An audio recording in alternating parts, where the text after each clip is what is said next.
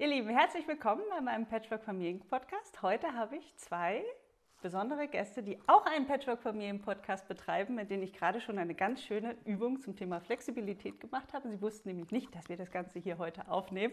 Und da war nochmal umräumen und äh, umziehen und aufräumen dran. Und das habt ihr wunderbar gemeistert. Herzlichen Glückwunsch zur bestandenen Prüfung, Marion und Florian. Schön, dass ihr da seid. Hallo und danke.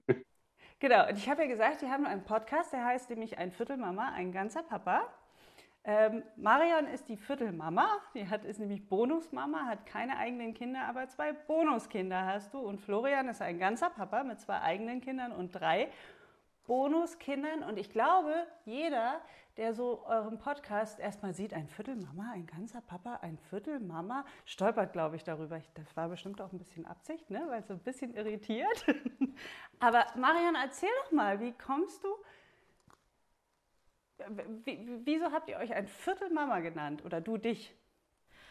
Ja, das hat die große Tochter meines Freundes mal irgendwann zu mir gesagt. Also sie hat eine Definition versucht zu finden und hat dann gesagt, eine ganze Mama bist du ja nicht, ähm, logischerweise.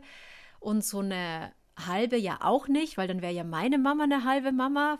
Und äh, dann kam sie irgendwie dazu, dass es eine Viertelmama ist sozusagen. Und ähm, dann kam ich auf ein Viertelmama und dachte mir so, ach schön, alles, was du magst, darf sein. Also wenn du mich so nennen willst, darfst du mich gerne nennen. Sie nennt mich auch nicht so im Alltag, sondern es war einfach nur so eine Definitionsfindung. Und ähm, dann dachte ich mir so, okay, wenn ich mal einen Podcast mache, dann ein Viertelmama.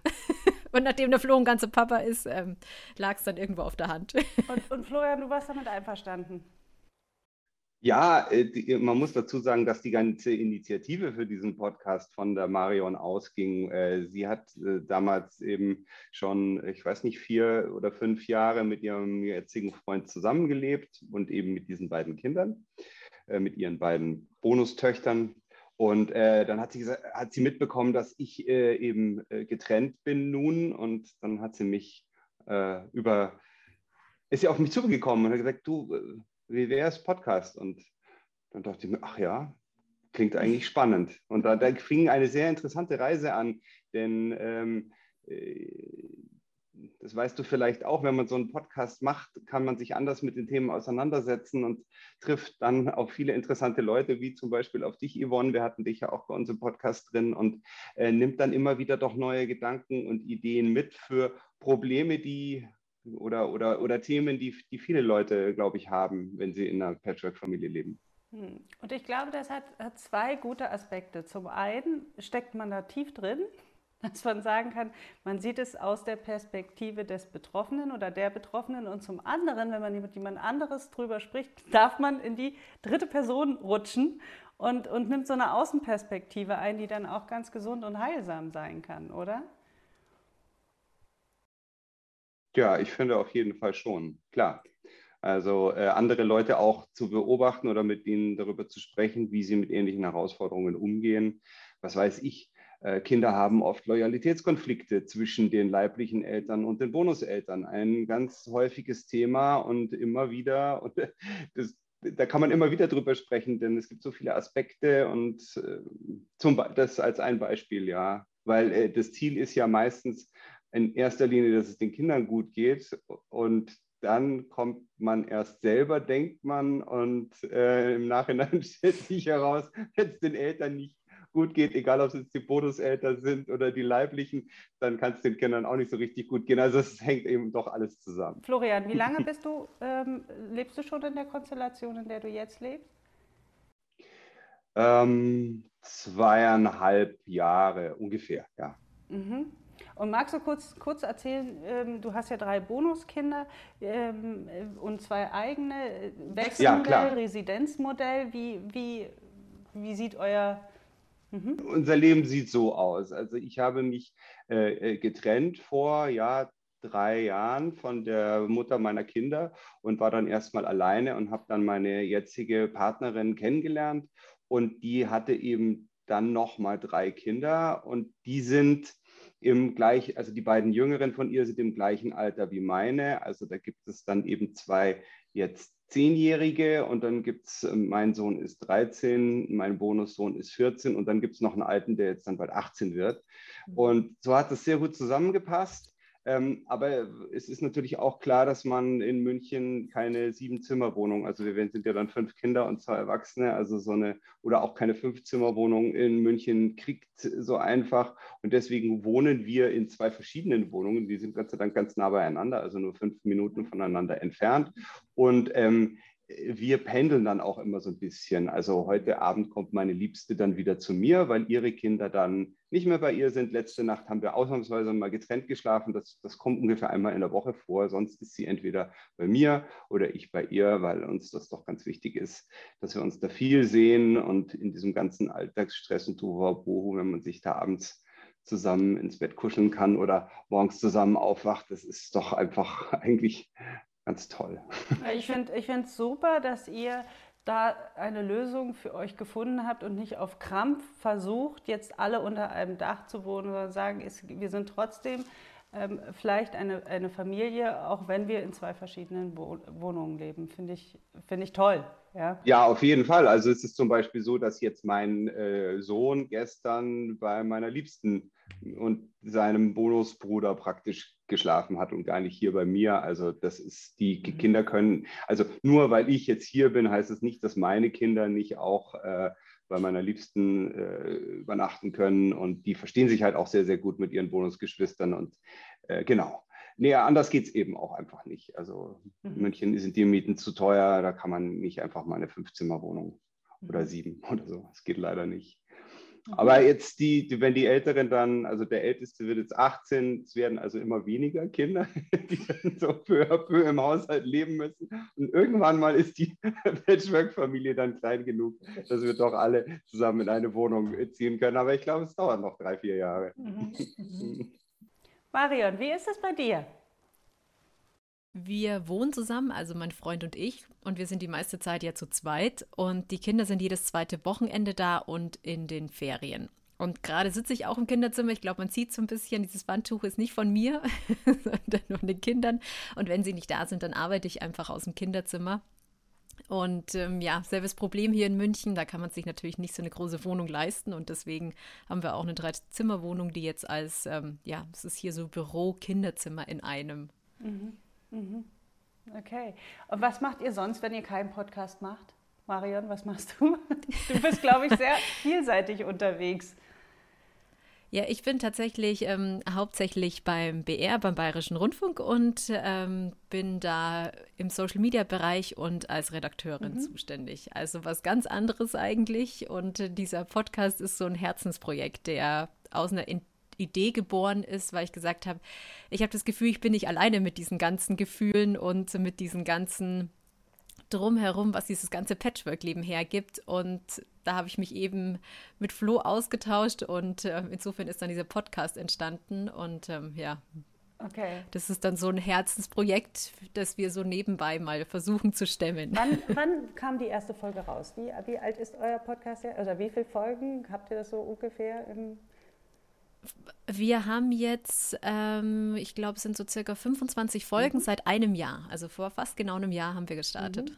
Mhm. Und sind jetzt, ähm, ja. Und ihr habt auch sehr viele viel Experten in eurem Podcast, nicht? Also mit, mit denen ihr euch unterhaltet, aber nicht nur Experten, sondern auch Betroffene, ähm, mit denen ihr da in Austausch geht. Genau, weil wir ja nicht so die Expertenrolle einnehmen. Wir sind ja auch keine Experten. Wir sind ja eigentlich, wir leben ja in Patchwork-Familien, was uns jetzt nicht gezwungenermaßen zu Experten macht. Und insofern haben wir gesagt, es ist uns wichtig, dass wir immer jemanden dabei haben, der so einen ähm, differenzierten Blick auf alles gibt und auch das, was wir uns unterhalten. Und weil ich meine, wir können natürlich erzählen, wie wir Weihnachten feiern. Und ähm, es kann aber nur ein Experte erläutern, macht es Sinn in der Form, wie ihr Weihnachten feiert? Oder wenn irgendwelche Hörerfragen kommen, das wollen wir natürlich auch mit einbeziehen. Und da ist uns einfach die Expertenmeinung unfassbar wichtig und auch die Meinung, ja, was, wie geht es den Kindern dabei? Diesen Fokus wollen wir auch immer setzen im Podcast. Und insofern wollen wir das dann gerne bei den Experten belassen. Mhm. Es fing ja an mit, äh, äh, mit Alex, einer Kinder- und Jugendlichen Psychotherapeutin, äh, die und da war tatsächlich eben auch genau der Gedanke so, hm, ja, wie macht man das jetzt? Also in meinem Fall zum Beispiel, wie, wie macht man denn so eine Trennung ähm, und so ein neuer Anfang mit einer Patchwork-Familie? Ähm, und, und, ja, so Hast dass es den Kindern irgendwie gut geht. Hast du, hast du Florian, äh, diese Expertin dir von Anfang an mit ins, ins Boot geholt, als, es, als du dann merktest, oh, jetzt, jetzt wachsen wir zu einer Patchwork-Familie zusammen? Hast du dir von Anfang an Unterstützung gesucht? Nein, das war eben, das fing mit dem Podcast an und die Expertin ist auch eine Bekannte von der Marion, die hat sie mit äh, sozusagen in unser Podcast-Team geholt und das war mir aber natürlich sehr, sehr recht, weil dann hatte ich nicht nur eben diesen schönen Podcast, sondern auch gleich noch eine äh, Expertin, eine Kinder- und Jugendlichen Psychotherapeutin äh, sozusagen an der Hand, die ich dann immer fragen konnte, wenn ich irgendwelche ja, wenn, wenn, wenn, wenn mir bei meinen Kindern oder bei meinen Bonuskindern irgendwie was aufgefallen ist oder es Konflikte gab und wie geht man damit am besten um und so. Und ja, das hat auch sehr, sehr geholfen. Und wenn ihr jetzt zurückguckt, so vor einem Jahr hattet ihr den Podcast gestartet, kann man ja sagen, äh, äh habt ihr so eine Reise angetreten. Ne? So. Und äh, schaut mal so ein bisschen zurück, wie diese Reise so war. Wo könnt ihr sagen, wo stand standst du, Marion, vor einem Jahr und wo stehst du heute? Was ist das so, wo du sagst, Mensch, das war echt gut und essentiell, dass ich da, also, oder sagen wir mal anders, dazu kommen wir ja noch. Wie, wie fühltest du dich vor einem Jahr, ja? Und wie bist du heute entspannter? Ja? Bist du heute gelassener? Bist du heute oder was war, was war so das, wo du sagst, Gott sei Dank, habe ich das gemacht? Oder mache ich das immer noch? Also ich glaube, heute sehe ich es mehr, dass ich ganz viel auch an mir arbeiten muss und ähm, selber an meinen Einstellungen und meinen Gedanken ähm, ganz viel ändern sollte. Oder wenn ich mal merke, irgendwas nervt mich, dann gucke ich als allererstes bei mir. Und ähm, das habe ich so ein bisschen aus dem Podcast mitgenommen. Und dass ganz viel über Kommunikation läuft. Also das ist irgendwie, an der Kommunikation kommt man gerade in der Patchwork-Familie nicht vorbei. Und das ist auch ein Punkt, wo ich sage, das haben wir ganz intensiv gelernt. Ich, wir nehmen es uns zwar immer ganz, ganz viel vor, ganz, ganz viel zu reden, schaffen es nicht immer tausendprozentig so viel zu reden, wie wir es gerne wollen würden. Aber ähm, dennoch, glaube ich, kommunizieren wir jetzt ähm, viel mehr als vorher. Und ja, dieser Blick auf sich selbst meine ich jetzt dahingehend, wenn man mal wieder genervt ist, was ich von der, von der Mama, also quasi der Ex-Partnerin, dass man dann nicht äh, versucht, das da so voll in sein Leben eindringen zu lassen, sondern da irgendwie auch zu sagen, okay, so ist jetzt die Situation, wie kann ich da anders mit meinem Kopf rangehen? Und ähm, ich finde, das hilft wahnsinnig viel. Und auch für sich zu sorgen. Also wenn ich merke, es geht mir nicht gut, dann mache ich einfach einen Spaziergang oder wenn ich merke, jetzt sind die Kinder länger da, dann versuche ich mir auch so Inseln zu schaffen, wo ich vielleicht dann auch gar mal gar nicht da bin und ähm, ja, für mich einfach zu sorgen. Das sind so Punkte gewesen, wo ich sage, die hatte ich vorher nicht und die wurden mir so während des Podcasts klar. Und was ich mir schon gedacht habe, man ist nicht allein mit seinen Gefühlen und Gedanken. Und ähm, es gibt auch andere Bonusmamis, die mal eifersüchtig sind und die sich mal, die sich Fragen stellen, die unangenehm sind und wo man sich selber dann oft schämt dafür. Aber ähm, das Schöne ist doch, dass wir alle Menschen sind und alle mit ähnlichen Gefühlen zu kämpfen haben. Ja, ja ich glaube, dass auch Pod, Pod, Podcast Patchwork-Familie, dass es dort einige Tabus gibt, die nicht ausgesprochen werden dürfen, gerade bei uns Frauen, ja, mit diesem äh, ich sag mal, ein Stiefpapa hat ja nicht so dieses Klischeebild im Hinterkopf wie wir Stiefmamas. Und ähm, da gibt es schon eine große Scheu, Dinge auszusprechen, weil man glaubt, dann, ne, also als, als Stiefmutter bewegt man sich ja immer so ein bisschen am, am Rande des Abgrunds. das ist so ein schmaler Grat. Kannst da ganz schnell landen. Was ja. meinst du da zum Beispiel? Was, was, was meinst du zum Beispiel? Ähm, zum Beispiel, wenn, ähm, wenn ich sage, ich möchte als Stiefmama besonders liebevoll sein, kann das genauso gut äh, starke Konkurrenzaufbau zur richtigen Mama sein. Und schon bist du, also du meinst es unglaublich gut und erreichst damit genau das Gegenteil.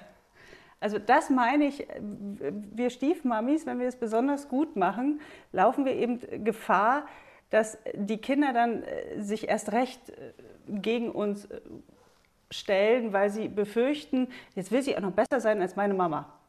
Achso, du meinst jetzt in Bezug auf das Kind? In Bezug auf das Kind, ja. So, zum, das ist ein Beispiel, wenn wir es besonders gut machen möchten. Dass dann, oder auch bei der leiblichen Mutter dann so Konkurrenzgefühle auftauchen, die über die Kinder, also auf die Kinder überschwappen und so weiter. Deswegen sage ich, für uns ist es immer so ein ganz schmaler Grad. Zumindest habe ich so das Gefühl. Ne? Und ich glaube, dass das bei euch Puppies, Bonuspuppies, eben nicht so. Da gibt es dieses Klischeebild der bösen Stiefmutter nicht. Ja, ich glaube aber nicht auch, ich glaube, dass es nicht nur an dem, an dem Klischeebild von der bösen Stiefmutter liegt, sondern es liegt auch an der klassischen Rollenverteilung, die einfach in vielen Familien, auch wenn wir das alle versuchen zu vermeiden und äh, versuchen es anders zu machen, doch immer noch eine große Rolle spielen. Und da ist die Mutter einfach halt eben die Mutter. Und ähm, wenn dann eine neue Mutter dann dazukommt, eine Bonusmutter, dann stellt die halt in vielerlei Hinsicht vielleicht eine Konkurrenz dar. Sicherlich auch äh, viel, also ich könnte mir vorstellen, dass viele leibliche Mütter mit Bonusmüttern hm, es schwerer haben als mit Bonusvätern zum Beispiel oder die untereinander. Also mhm. äh, tatsächlich habe ich äh, oft festgestellt, dass ähm, Spannungen zwischen, zwischen den Kindern und den Müttern, sei, sei es jetzt Bonusmütter oder leibliche, ähm, die jetzt auch immer wieder diskutieren in unserem Podcast, mich nicht so betreffen. Ich äh, kann da tatsächlich eine entspanntere Rolle ähm, äh, einnehmen. Also wenn ich jetzt bei meiner Liebsten irgendwie jetzt zu Gast bin sozusagen äh, und nur deren Kinder da sind, dann kann ich mich auch total gut zurückziehen und, und, und äh, es wird von mir nicht so erwartet, dass ich da so bemutter und äh, ich, ich kann mir das alles mit viel Abstand angucken und bin dann da, wenn äh, meine Bonuskinder das möchten. Aber äh, ja, und diese Rolle ist, glaube ich, ein bisschen einfacher manchmal. Oder auf jeden Fall mal anders, mal um es ohne Wertung zu sagen. Es ist auf jeden Fall anders, ja. Mhm. Mhm. Ich glaube, ähm, die Frauen untereinander sind da einfach anders als Männer untereinander, würde ich jetzt mal sagen, ähm, die vielleicht dann auch eher links und rechts schauen. Ich weiß nicht, Flo, du kannst mich da auch gerne unterbrechen und sagen, ist nicht so, aber ich glaube, die Frauen gucken schon gerne nach, links und rechts und wie machen es die anderen und macht dies vielleicht besser als ich. Und ähm, ja, wir wollen zwar nicht äh, Geschlechterklischees haben, aber ich glaube, dass wir halt da schon auch unterschiedlicher sind. Ich glaube auch. Ähm, und ich glaube, auch, auch wenn wir jetzt in einer Gesellschaft, in einer LGBTQ, äh, endlich kann ich es mal halbwegs aussprechen, Gesellschaft leben, so glaube ich, dass wir aber gesteuert werden von den archetypischen Bildern, die in jedem von uns stecken. Ja, so, ähm, ja, klar. Das ist ja schon der Konflikt in einer Patchwork-Familie, wenn man als Mann zum Beispiel dort reinkommt. Das Bild eines Mannes ist der Beschützer, der Ernährer, ja, der Herr im Hause und so weiter, der starke Mann. Und dann gibt es da die liebevolle Mama, ja, die, die natürlich auch beschützt und die auch nährt und die auffängt und aufnimmt. Ja. So, und, und wie lebst du? Die, also da gibt es, glaube ich, einen Konflikt zwischen dem, ja. was ist, und dem, was mein Unterbewusstsein an archetypischen Idealbildern mitbringt. Und wie lebe ich das in einer Patchwork-Familie, wenn es dort einen zweiten Mann, eine zweite Frau gibt? Ja, und deswegen komme ich immer mehr dorthin, gar nicht mehr so von diesem großen Kontext Patchwork-Familie zu sprechen. Oder ich würde mich auch heute nicht mehr Patchwork-Mama nennen, weil ich dann eben nicht mehr, schon alleine durch das Wort, nicht mehr in Konkurrenz zur Mama oder behaupte, ich bin eine zweite Mama oder eine Mama dazu, ähm, weil dann ist klar, das ist und bleibt die Mama und ich, die hier bin, in dieser Gemeinschaft, die wir jetzt bilden, begleite dich. Und natürlich erfülle ich auch Aufgaben einer Mutter, ähm, wie die, mhm. äh, ich sag mal, Tagesmutter, zu der ich mein Kind bringe, wie die Erzieherin im Kindergarten, wie eine Lehrerin in der Schule, die ja auch gewisse solche, solche Rollen und Aufgaben übernehmen. Und ähm, weil ich doch denke, dieses Bild Familie ist sehr eng. Also mit sehr, versteht ihr, was ich meine? Also das es gibt ja auch immer den Begriff der Kernfamilie. Ähm, mhm. das, meinst du das dann irgendwie mit dazu? Ich glaube, wenn wir oder? sagen, wenn du an Familie denkst, woran denkt man? Ja, wenn ich sage, äh, wenn du an Familie denkst, welches Bild hast du vor dir? Und dann ist es in Deutschland Vater, Mutter, zwei Kinder, das älteste ist der Sohn. Und in Frankreich sind es vielleicht drei Kinder. Aber das ist so dieses, dieses archetypische Bild einer Familie, dass wir so, das in uns mit dem Betriebssystem mitgebracht wurde. Und, mhm. und dann denke ich, wenn wir von Patchwork-Familie sprechen oder wenn ich sage, ich bin eine Bonusmama oder Patchwork-Mama, dass dann automatisch obwohl es nicht gewollt ist, ja, obwohl genau das Gegenteil gewollt ist, kann alleine durch das Wort schon eine Konkurrenz zur leiblichen Mutter oder zum leiblichen Vater entstehen. Ja, oder dass man in eine Rolle schlüpft, die gar nicht die eigene ist. Ja, oder Aufgaben übernimmt, die nicht meine sind.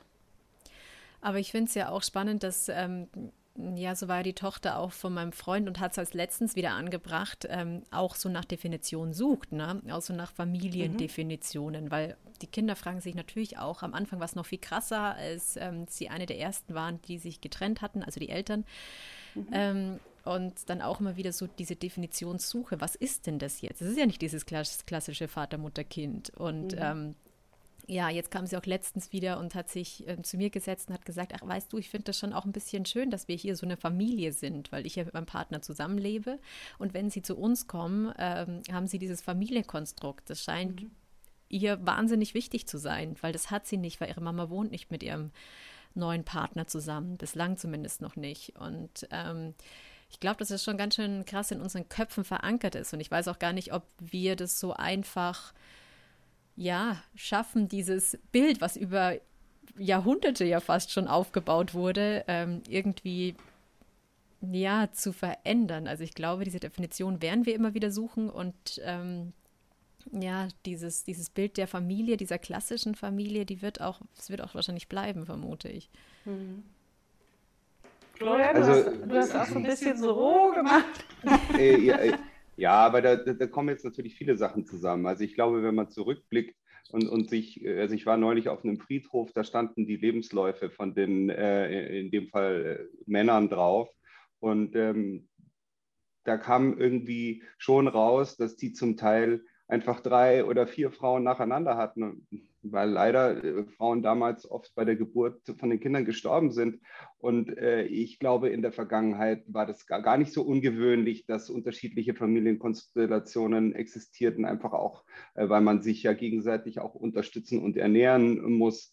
Also ich glaube, dass wirklich diese, diese, diese ganz klassische äh, sozusagen Kleinfamilie, wie, wie sie so in der deutschen Nachkriegszeit gefeiert wurde. Ich, ich glaube, dass, die, dass es die noch gar nicht so lange gibt. Also wenn man aufs Land schaut, ist es ja auch heute noch so, dass die Oma und die Kinder äh, noch unter einem Dach leben und eigentlich der Familienkontext viel größer ist als das, was du jetzt gerade gesagt hast.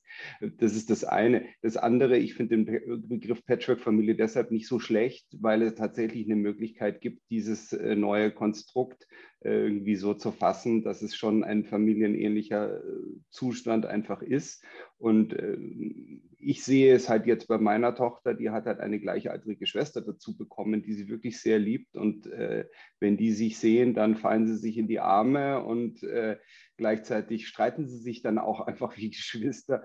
Ähm, das, äh, das ist nicht, äh, das ist schon so etwas für eine Familie, aber eben ein bisschen eine andere, deswegen dieser Zusatz Patchwork. Mhm. Ich finde das gar nicht so schlecht. Ich finde auch, dass man dahingehend den Begriff Familie äh, dann ein bisschen eben umdeuten kann. Ich finde das nicht als eine enge. Und letztendlich, ich meine, was die Gesellschaft äh, über eine Patchwork-Situation denkt oder nicht denkt, daran können wir ja als Individuen sowieso nur sehr viel, sehr wenig ändern. Äh, wir können uns dann eben in so einem Podcast damit auseinandersetzen und vielleicht mit einem Buch oder äh, mit, mit Workshops, wie du es machst, äh, sich auch an eine breitere Öffentlichkeit wenden. Aber es ist ja nun auch einfach mal Realität. Also wir haben das, mir ist das eigentlich erst so richtig klar geworden, als wir eben, als Marion und ich diesen Podcast begonnen haben, dass wir in einer, dass diese Nische, in der wir sind, eigentlich riesig ist, dass die Hälfte von den ähm, Eltern bei, in dem Sohn meiner Klasse leben getrennt. Insofern ist es halt auch ein großes Stück Normalität und deswegen ist es wichtig, da irgendwie eine, eine, eine gute Form zu finden und, und sich damit auseinanderzusetzen, so wie wir es machen. Ähm, gleichzeitig weiß ich nicht, ähm, also ob das Verhältnis jetzt zwischen der neuen Bonusmutter und der leiblichen Mutter, wie das nun ist, das ist dann wieder so eine individuelle Angelegenheit. Ich weiß nicht, ob die dann mit dem Begriff überhaupt, also ob dieser Begriff da so eine große Rolle spielt. Ähm, ich kann mich erinnern, Yvonne, ich glaube, bei dir war es so, dass du mit, äh, der, mit der einen äh, Mutter ein sehr enges Verhältnis, das musst mhm. du einfach selber erzählen. Aber äh, was ich damit sagen will, also ob man sich nun versteht, unter, also ob sich die mhm. Eltern und Bonuseltern untereinander verstehen, das hängt nicht nur so stark, glaube ich, mit dem Begriff zusammen, sondern das ist, hat individuelle Gründe und, und es ist auch Arbeit. Man, man muss oft über seinen Schatten springen. Die, definitiv. Ich finde, äh, also gerade in einer Patchwork-Familie wird man, werden so viele Schmerzpunkte getriggert.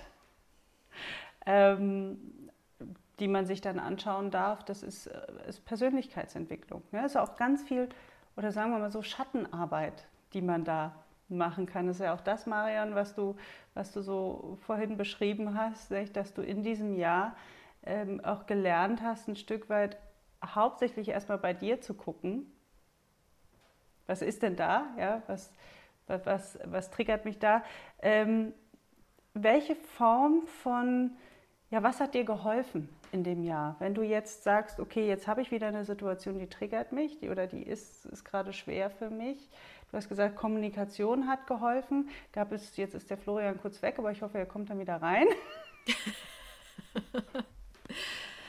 Haben wir ihn jetzt verscheucht. Ähm, aber ich hoffe, nee, ja. Gab es etwas, wo du sagst, das, das, hat, das hat mir auch geholfen? Ja? Also gerade in der Beschäftigung mit meinen eigenen Themen? Also ich war zunächst manchmal überrascht, dass ich so in die Rolle meiner Eltern gefallen bin. Mhm. Also da habe ich mich dann manchmal wieder erkannt und habe mir gedacht, spannend. Also zum einen sind nicht meine eigenen Kinder. Mhm. Wieso nehme ich jetzt plötzlich, was weiß ich, ähm, eine Rolle meines Elternteils an oder warum tun mir Dinge plötzlich weh? Also dass wir als Kinder gar nicht so viel mit unseren eigenen Eltern unternommen haben, weil wir einfach auch nicht die meine Eltern hatten nicht die Zeit und ähm, da habe ich manchmal gemerkt, so, oh krass, die, die dürfen so viel unternehmen, die dürfen so viel sehen, wo man dann selber auch sich gedacht hat, so, oh schade, ich hätte das mir auch so gewünscht als Kind. Und ähm, ja, und da ploppen ja manchmal Gefühle auf und dann ist man manchmal traurig und kann sich das erst nicht erklären und ähm, auch immer wieder mit den Gesprächen von Experten habe ich dann gemerkt, okay, eigentlich sind das so meine Themen und da sollte ich jetzt irgendwie andocken und ich sollte die für mich verarbeiten und sobald ich das irgendwie schaffe, hat das ja einen positiven Impact auf die Familie, auf die ganze mhm. Patchwork-Familie. Und das war auch ein, ein Prozess und es ist es immer noch. Ich glaube, dieser Prozess wird sich auch nie abschließen, sondern es wird uns ein Leben lang begleiten.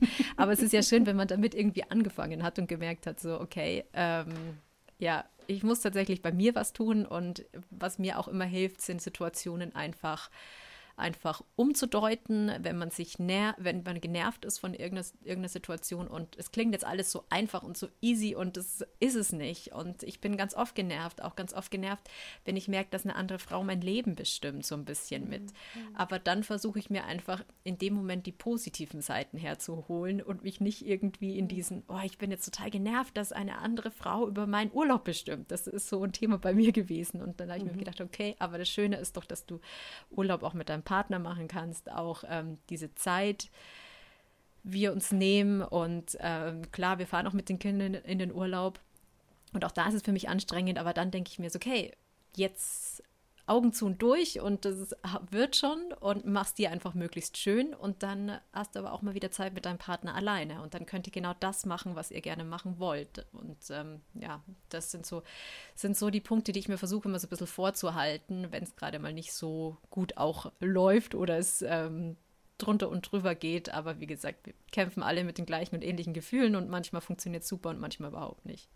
Aber ich habe, ich habe so das Gefühl oder die Erfahrung gemacht, also sowohl mit mir selbst als auch mit meinen Klienten, dass ich sage, wenn man einmal begriffen hat, ähm, dass alles, was mir im Außen begegnet, ja auch etwas mit mir zu tun hat, mit äh, so einem Spiegel meiner selbst bin ähm, und, äh, und in einer schwierigen Situation stecke, habe ich, habe ich etwas, womit ich arbeiten kann.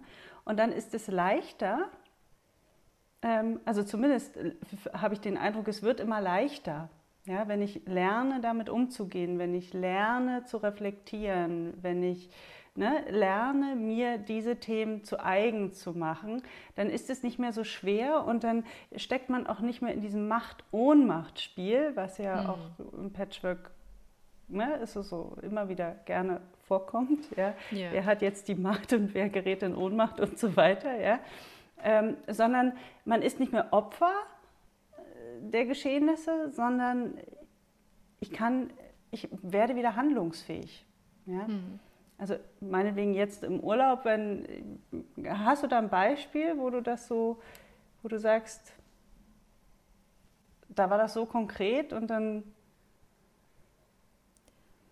ähm, ja, es war, es geht ganz oft bei der Urlaubsplanung darum, wann fährt mhm. man weg und wann kann man sich die Zeit nehmen und wie sehr involviert man die Ex-Frau des Partners. Und ähm, genau, da ist natürlich auch mal, das war so, so ein ganz großes Thema jetzt bei uns. Mhm, mhm, ähm, und da hat man natürlich eine Ohnmacht, wenn jemand sagt, nee, ich nehme an dem Wochenende nicht die Kinder, ihr könnt da nicht wegfahren. Ähm, und es oft ganz, ich sage jetzt mal, es gibt zum Beispiel keinen Grund.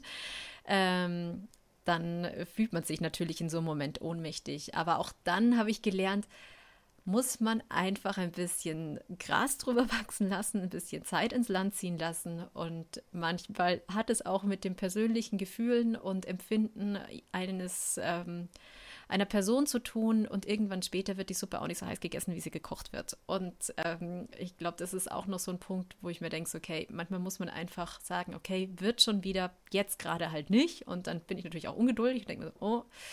Aber ja, mhm. das ist was, wo ich dann auch gelernt habe, so, okay, einfach mal Füße stillhalten. Und ähm, das Schöne ist ja, es ist ja ein Geben und Nehmen in dieser Patchwork-Familie. Und auch wenn man an einem Punkt ist und sagt, so, ich ja, jetzt hätten wir gerne was und jemand anderes sagt dann nö, äh, weiß man, irgendwann wird sich dieses, ähm, die Medaille auch wieder drehen und dann wird die, ähm, die Bonus, äh, die Mama mal irgendwas äh, benötigen und dann kann man wieder sagen, okay, übrigens, wie sieht es denn da aus? Wir würden gerne das Wochenende tauschen. Ja. Mhm. Was würdest du denn sagen, was sind so die Geschenke einer Patchwork-Familie? Wir sprechen ja häufig viel über das, was nicht gut läuft, aber was, was ist das Geschenk, wenn man in so, äh, ich sag mal, in so einer Familie lebt? Also für mich ist das Geschenk ganz klar eigentlich ähm, die zwei Kinder, ne, die ich ja sonst wahrscheinlich nie kennengelernt hätte. Und insofern sehe ich das schon auch als ein Geschenk an, das ich ähm, so bekommen habe. Und das Geschenk, das andere ist eben, ja, zu lernen mit seinen Aufgaben irgendwie, ähm, die so einen im Alltag so begegnen, da irgendwie damit umzugehen und an mir selber zu arbeiten. Das hätte ich wahrscheinlich nicht in der Form gemacht, ähm, wenn ja, wir jetzt nicht als Patchwork-Familie zusammengekommen wären. Mhm. Mhm. Florian, für dich die gleiche Frage. Was sind für dich die Geschenke? Naja, erstmal ist es natürlich äh, schön, wenn man dann nach einer Trennung wieder eine Partnerin hat äh, und, und sich einfach verliebt und dann auch nicht alleine ist. Mhm. Das, äh, aber also wir waren neulich im Freizeitpark und das macht natürlich einfach viel mehr Spaß, wenn äh, jetzt irgendwie meine Tochter noch eine Bonustochter, äh, Bonusschwester dabei hat und mein Sohn noch jemanden dabei hat. Das mit denen, die dann da Achterbahn fahren können. Das ist einfach lustiger, als wenn ich jetzt zum Beispiel alleine mit den beiden da wäre. Mhm. und ey, aber um jetzt noch ein bisschen tiefer zu gehen, äh, es ist, also ich, ich sehe es bei den, bei den Töchtern, aber auch bei den Söhnen, da ist eine ganz interessante, enge, tiefe Bindung da, die eben doch was sehr familiäres hat wo man so einen Vertrauten hat im, im, im, gleichen Alter. Jetzt, das ist halt jetzt gerade bei uns so, das ist ja nicht immer so, aber ähm, wo man sich ganz viel abschauen kann, wo man ganz viel lernen kann, wo man ganz viel mitentwickeln äh, kann. Und ähm, ich glaube, dass das eine große Sozialkompetenz ist, die die äh, Kinder da einfach mit, äh, mitbekommen, äh, auch im Umgang mit den, mit den Bonuseltern, mit den neuen Erwachsenen.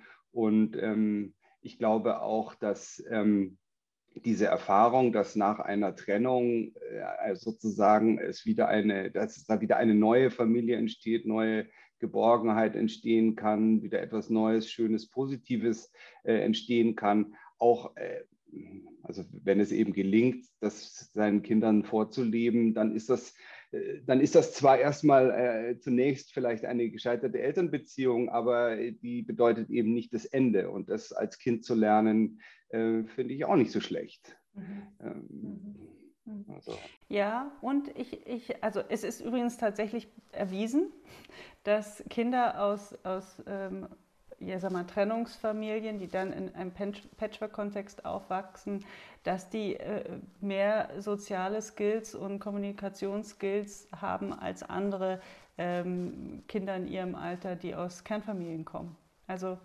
da, da, ich, ich weiß die Quelle jetzt nicht mehr, aber das fand ich sehr interessant und es leuchtet mir auch ein. Ja? Das ist, dass die ähm, das mit erwerben und ähm, was ich auch finde, was sie gut lernen können in, in Patchwork-Familien, dass das Leben eben tatsächlich ein Wandel ist. Ne? Und dass sich Beziehungen auch verändern dürfen oder, oder Lebensumstände sich verändern dürfen und dass es dann trotzdem weitergeht.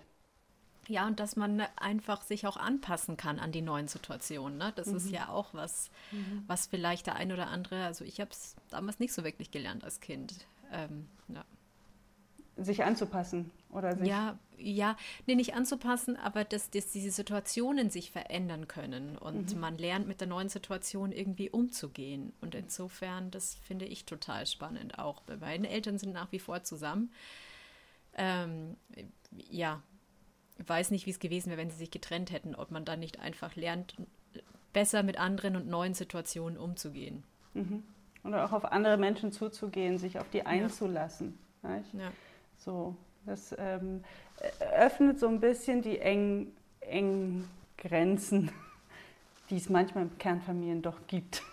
So. Und vor allem ja. Kinder lernen das so viel mehr dazu. Zum Beispiel denke ich mir so ganz oft, ich backe mit denen total viel. Die Mama mag gar nicht backen, also ihre eigene Mama. Und ja. dann denke ich mir so, dann gibt man ja auch Skills weiter. Und das hat ein Freund von mir mir mal gesagt, er fand es so toll, weil sein Bonuspapa ihm so viele Skills gezeigt hätte, die sein eigener Vater gar nicht hat.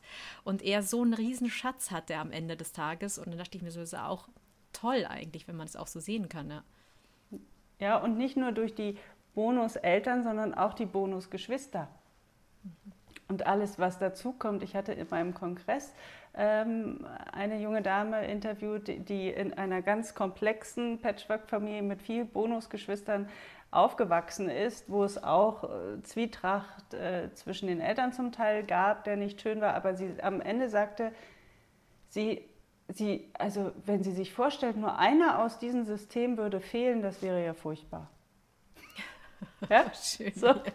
Das sagte, sie will das gar nicht anders. Sie sagte, auch wenn ich die oder die nicht hätte, ach nee, das wäre ja furchtbar. Das fand ich so schön, ja. So, und das nimmt auch den Druck bei uns Eltern so ein bisschen raus, oder? Oder diese, dieses Schuldgefühl. Ähm, hattet, ihr, hattet ihr Schuldgefühle am Anfang? Kennt ihr das auch oder, oder ist das? Naja, äh, ja, ich auf jeden Fall. Ja klar, natürlich. Aber ähm,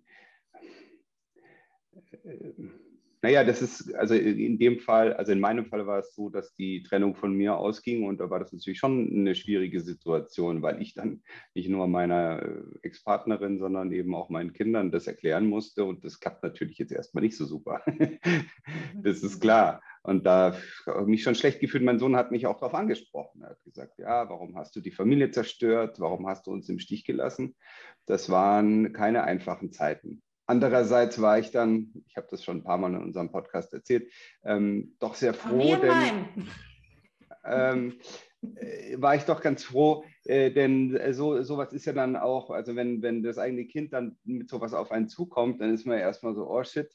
Aber das ist natürlich auch eine Möglichkeit, dann wirklich offen auch darüber zu sprechen. Und wir haben ja ein Wechselmodell, das heißt, die Kinder sind praktisch so viel bei mir wie bei ihrer Mutter. Und dann kann man natürlich schon sagen, ja gut, also hier, ne, schau mal, ich bin halt jetzt, wohne halt jetzt woanders, aber ich bin trotzdem immer noch immer für dich da. Und ähm, ja, das sind die Worte andere, und, und, dann, und dann, dann, dann muss man es halt natürlich auch einfach leben. Also jetzt ist die Trennung halt schon drei Jahre her und dann sind alle Beteiligten die, sowohl die Mutter als auch die Kinder äh, kennen die Situation schon viel besser und dann gibt es auch keine Schuldgefühle mehr. Und ich glaube, weil du vorhin mal gefragt hast, was, was, was, habt ihr denn im, im, Laufe dieses Podcasts oder dieser Zeit gelernt? Also das eine ist natürlich, dass man wirklich darauf vertrauen muss, dass ein paar Dinge ähm, ein bisschen Zeit brauchen, dass die aber auch mit der Zeit auch ganz von alleine ein bisschen besser werden. Also der Konflikt mit dem Ex-Partner, der wird einfach... Äh, der ist dann einfach nicht mehr so heiß. Jeder hat sich an die Situation gewöhnt und irgendwo auch damit abgefunden, dass es so ist.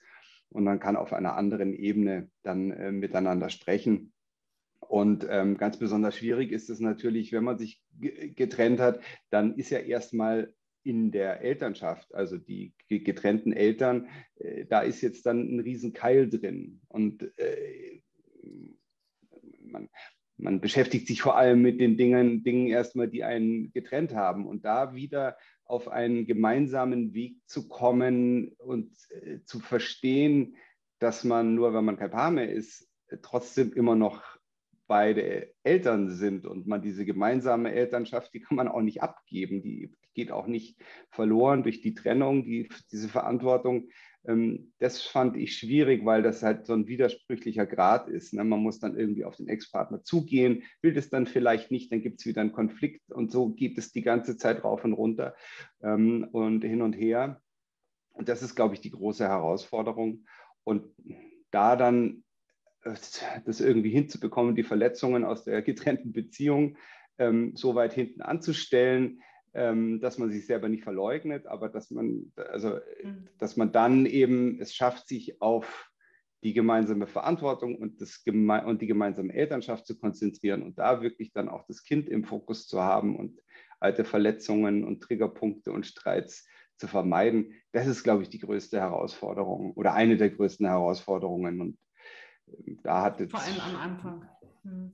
Ja, aber später auch noch. Also mhm. Marion ist mit, äh, äh, du bist mit deinem Partner seit sechs Jahren zusammen und ich meine, du kannst es auch gerne selber erzählen, aber im Laufe des Podcasts hast du immer wieder gesagt, ja, jetzt läuft es gerade ganz gut und dann war wieder so, ah, jetzt ist aber wieder irgendwie Konflikt und äh, da habe ich jetzt auch mit meiner Liebsten irgendwie gestern drüber geredet dann, dann kommt wieder eine SMS, dann kommt wieder zurück, dann kommt eine E-Mail, dann kommt plötzlich eine E-Mail über zwei Seiten, dann wieder Ding.